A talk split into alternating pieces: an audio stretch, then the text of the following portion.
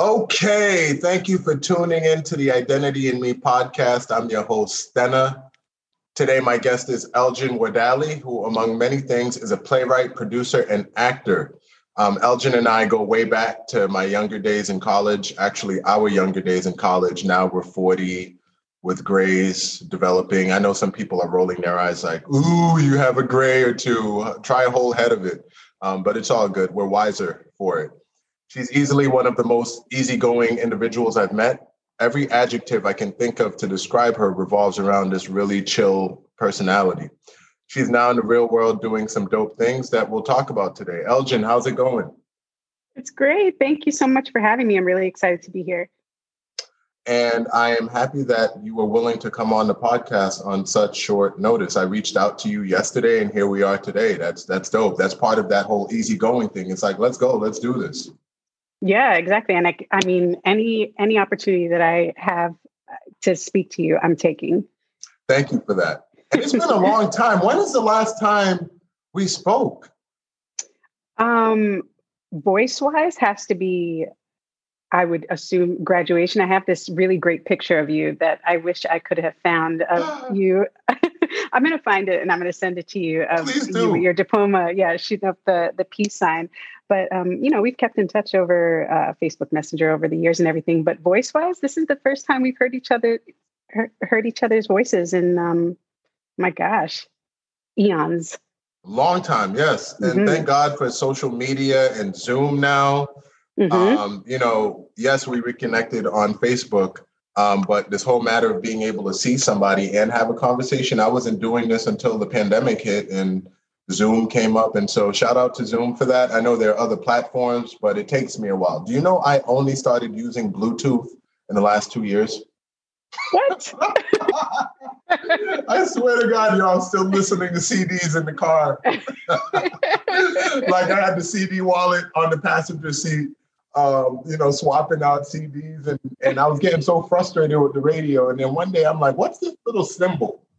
Um, and figured out Bluetooth. Yep, yep and and I got the bulky headphones on right now. I don't have mm-hmm. the the, uh, the wireless joints, but I'm getting there little by little. Eljon, where are you at these days? I'm in New York, in cold ass New York. So although I can't even talk because it's pretty pretty chilly where you are too, right? Yes, it is. New Hampshire, it's uh, 17 degrees today. Oh, well, then we're having a nice summer day compared to you. It's almost 30. Way to rub it in. Where in New York are you? I am in Manhattan. So that's where I grew up, and that's where I am now. Ooh. So before we pivot into the meat of the episode, was it a tough transition for you leaving Manhattan and going to Worcester, Massachusetts for college? It was an extremely difficult transition. Um, at first, when I went to visit the campus, when I went to Worcester, I said, wow, this is great. Look at all these beautiful trees and this gorgeous, huge campus. And in retrospect, I should have really stayed a night to see what Worcester was like once the sun went down, and even to see what kind of people were there and what kind of diversity there was. Because as you and I both know, um, it wasn't as diverse as uh, they at least led me to believe. So, coming from this great melting pot of New York City and going to Worcester, where uh, somebody from Maine uh, came up to me and literally said, Oh my God, you're the first Black person I've seen in real life. And then she said, Well, you know, law and order. And I said, Wow, this is where we whoa, are. Okay. Whoa, yeah. whoa, mm-hmm. serious? Yep. And you know this person. I'll tell you her name after this. Oh, really? Wow, that was the intro. And it's like, how do you respond to that in the moment? You know, we often, as people of color, have these awkward moments where people say stuff, and it's like, all right, so if I dog check you right now, I'm the wrong one. Right. Um, if I respond kindly, then I'm kind of letting you off the hook, and you're going to do the same nonsense to somebody else. Um, but wow, law and order, huh? Law and order. Yep. Hopefully, Straight it was a detective. Suspect. Oh, yeah. sus too, a perk. Mm. Damn. Wow. Mm. Okay. Yeah, I used to have these interesting um, interactions with people um, at Clark. Um, I'm remembering one, um, and it wasn't a bad one. It was like I was at a party, and a uh, white girl comes up to me, And she's like, hey, we have a class together. And I'm looking at her and I'm like, oh, I don't know. Like, there are a lot of you and few of me. I'm sorry, I don't know. I don't remember you.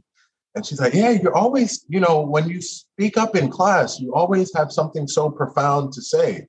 So I wasn't offended by that, but it just really made me understand that everything I say matters and I need to be mindful of what I'm sharing in the classroom. So, anyway, Eljon, how do you identify? That was like a, a, quick transition into the meat of the episode, but folks who have been listening for a while know that this is what we do. We talk about identity on identity and me. And so, how do you identify?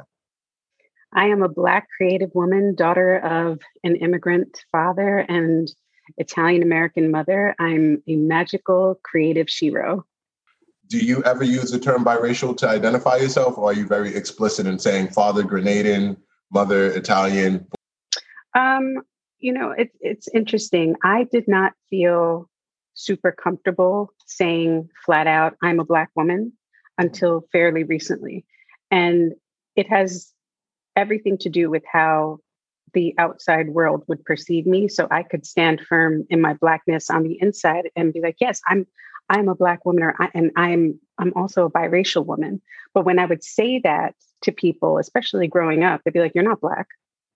Oh. You're not you're you're not black enough.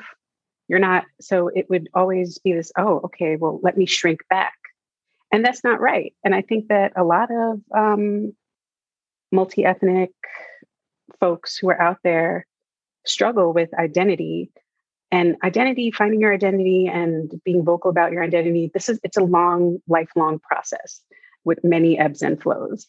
So um, i feel proud to be able to say i'm a black woman.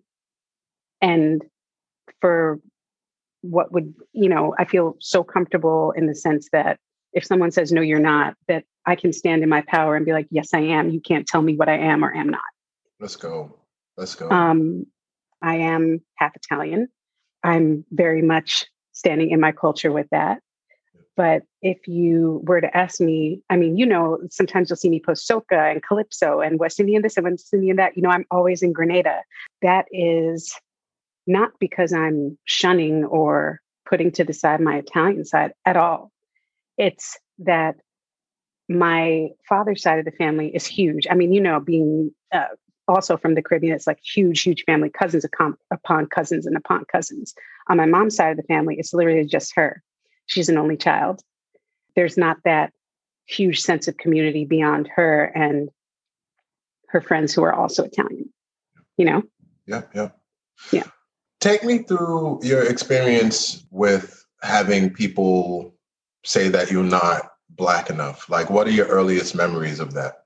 In elementary school, everybody at school was either Dominican, Puerto Rican, Chinese, or Italian. My mother was also a first grade teacher at my elementary school. So there in oh, itself no adds pressure. another no pressure at all. Yeah, but yeah. there in itself adds another layer of when I'm trying to say I'm two things, but then they know what my mom looks like. And they're like, that doesn't make sense. But then when I would tell them what my dad looks like, and sometimes they'd see my dad when he would come to get me after school, they'd be like, "No, you're you're not West Indian or you're not Grenadian because we don't even know where Grenada is. We've never heard of it. You're Puerto Rican. Like mm. we're just mm. going to put that on you." And I'm like, "But I'm not."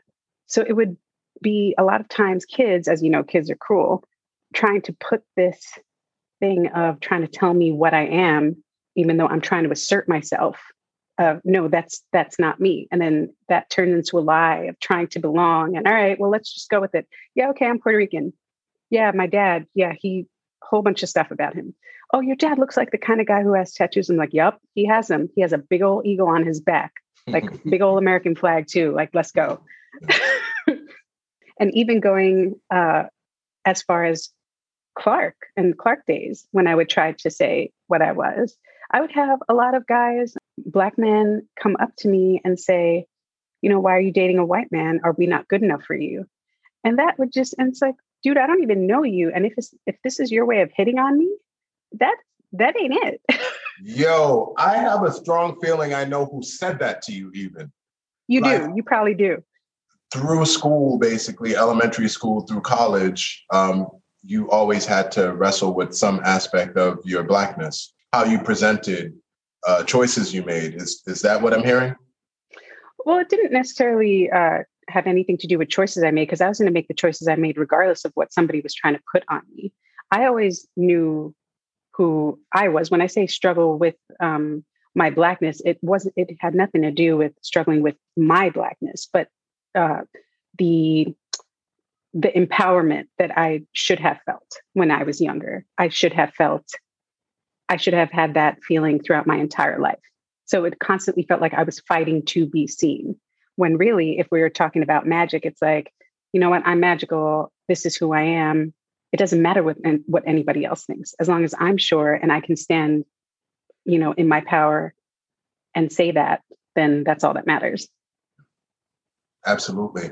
And for my listeners, because obviously they can't see you, um, how would you describe yourself? Physically? Yeah. I, I want a listener who's um, hearing you right now say, hold on, why would anybody ever like question her being black if she's saying she's black? Like, what? What's the issue here? Yeah. Well, we know that. Well, we know that we are of all shades and you know gorgeous hues. And right now it is January, so I have the strong uh, winter complexion on. Uh, so I, I'm light skinned. I have green eyes. I have very curly hair. Um, yeah, and if I'm around my dad or my cousins or anything, my accent comes out a little bit. So just as I'm sure yours does too when you're with your mom or any of your No, family. actually, no, the accent it don't come out. No, it doesn't. don't lie. uh, and not intentionally by any means. It's not that I've tried to um, mute any sort of accent over time because I don't get to use Creole much. When I go home and oh. I speak to my mom, I, I speak in Creole, but as you can imagine in New Hampshire, I'm not encountering Haitians. Um, I don't have Haitian colleagues. Um, there are a Haitian student or two, but they don't really speak it. And so my opportunities to speak are not frequent. And so even when I'm speaking Creole now, I'm finding myself forgetting words, um, which is upsetting for me because I, I want to be or seem authentic. But yeah, my mom's like, hold on, since when don't you remember how to say that? I'm like, yo, excuse me, I'm sorry, but literally, like, I'm doing the code switching thing and I'm talking to you right now, and I, I just can't remember how to say that. So mm. no, no accent, no accent. How did you find theater? So growing up in New York, you're always surrounded by movie sets, TV show sets, just people filming on location. So I had it in me that okay, I'm going to be an actress. This is what I want to do. Because I didn't know when I was younger that there were so many other positions I couldn't fathom, like, oh, directing, producing, costuming. There's so many other things that go into making a show or creating a character, things like that. So, um, my mom and I were having dinner one day, and I was talking to her about acting. I said, I really want to do this. I, how do I get started? And she didn't know. She's like, Well, I'm not really sure. And I said, Well, can I take classes? Would you be able to help me find any? And of course, this is the age before the internet and anything like that. So, how are you going to find these things? Um, so, uh, uh, the waitress at the restaurant that we were at was a good friend of ours because I had gone to school with her daughter. Said, "Well, there's a theater called Downtown Art. It's an off-Broadway theater, and it caters to young people." So I said, "Oh, okay. Well, that sounds like a great idea and something that I would be able to do." So, long story short, I went there, I auditioned, I got a role, and I was part of that theater for like three or four years. And it really opened my eyes to performing. Yeah. But whenever I would rehearse or perform, I would always say, wow, okay, well, I'm curious about this story. Where else can it go? And I would always think about writing. But again, I didn't know how to get started. And by that time, I was already at Clark. So I took improv classes. I didn't even think that, oh, you should take a playwriting class. So I just kept writing on my own, still acting. And actually in For Colored Girls by Ntozake Shange with, um, yep. And so after that, I said, no, maybe I should try doing some off Broadway stuff when I graduate, just like submitting things here and there and seeing if there's a way for me to get into this world. So I did a couple of festivals and that was fun, but I still didn't take it really seriously until I had my stroke. I said, oh man, it really makes, you know, having a near death experience really helps put things into focus. Sure.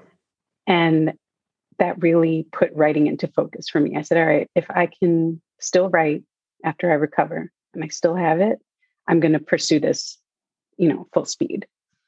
I want to rewind. There's so much I want to follow up on, and I hope I uh, hit on everything. So I'm going to start with this first point. I'm wondering if your mom was second generation here, um, third.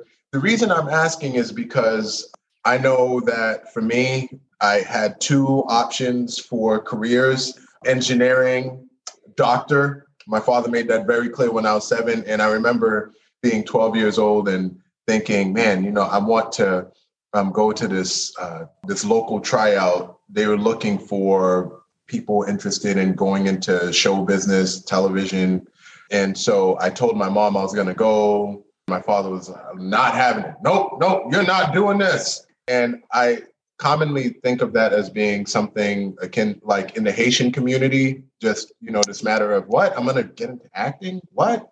No, you're not doing. You're not wasting your time with that. Anyway, when you no- noted that, I was like, huh, that's very different than what I would have experienced. And so, one again, is your mom second generation Italian here?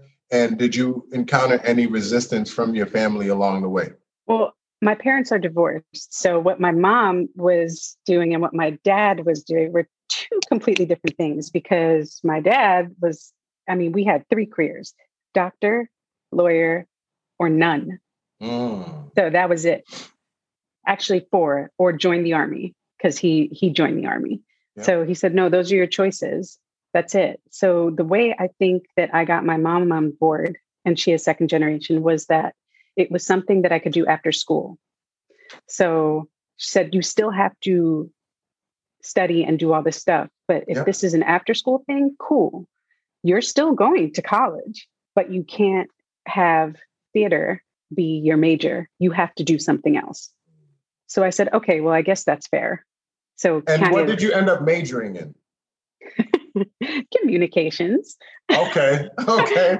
and I was, um, yeah, and I uh, minored in theater, but I think I was one credit away from also majoring in theater. So uh, again, my parents were like, okay, well, what are you going to do with this communications degree? And then I said, well, if I can't do theater and theater's like seemingly this dead end in my parents' eyes and I need to make money, I'll just work in TV. So I worked at CBS when I got out of Clark. So oh. I said, okay, well that's a that's a way to pivot. So i can still work at cbs and i can still do theater.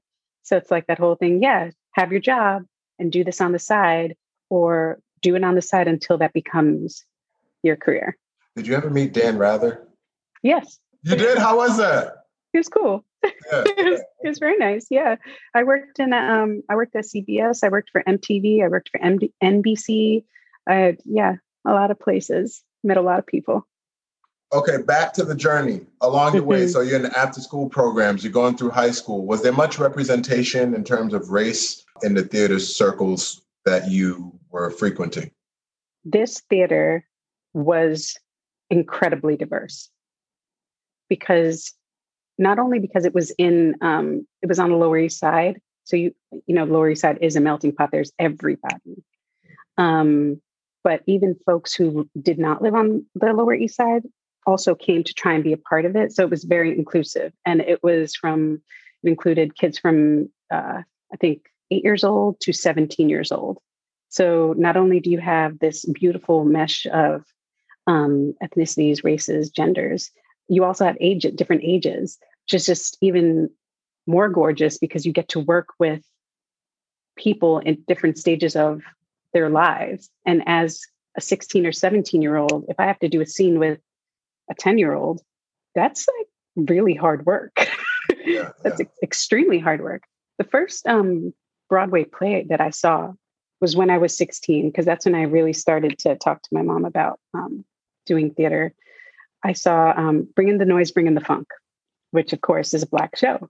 And part of the reason why I suggested that for my birthday to see it on my birthday is because that's the only show that I knew that had people who looked like me. And I don't want to see any, any of this other stuff. And I'm sure the other stuff was good, but the other stuff wasn't representation. So if I could see people who looked like me on stage, then I could, it allowed me to, to think about my dream in an even more realistic way.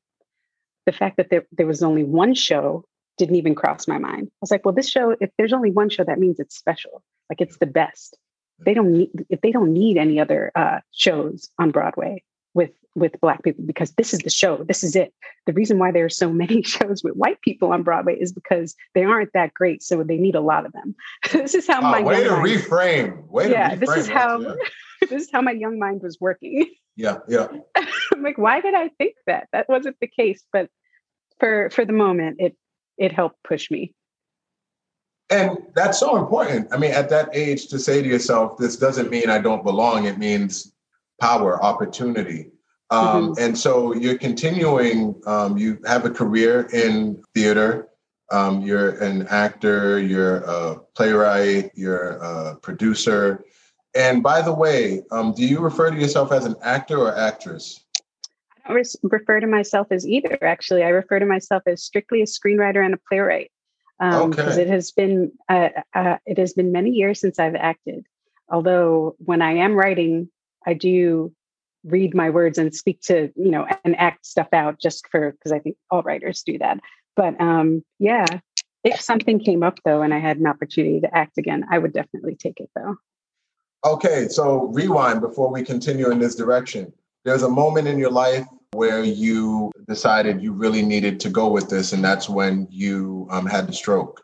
I want to give you an opportunity to talk about your experience dealing with doctors when you had the stroke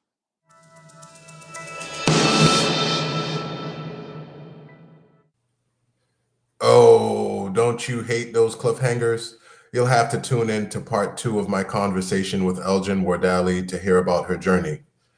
Until then, keep reflecting. Identity and me.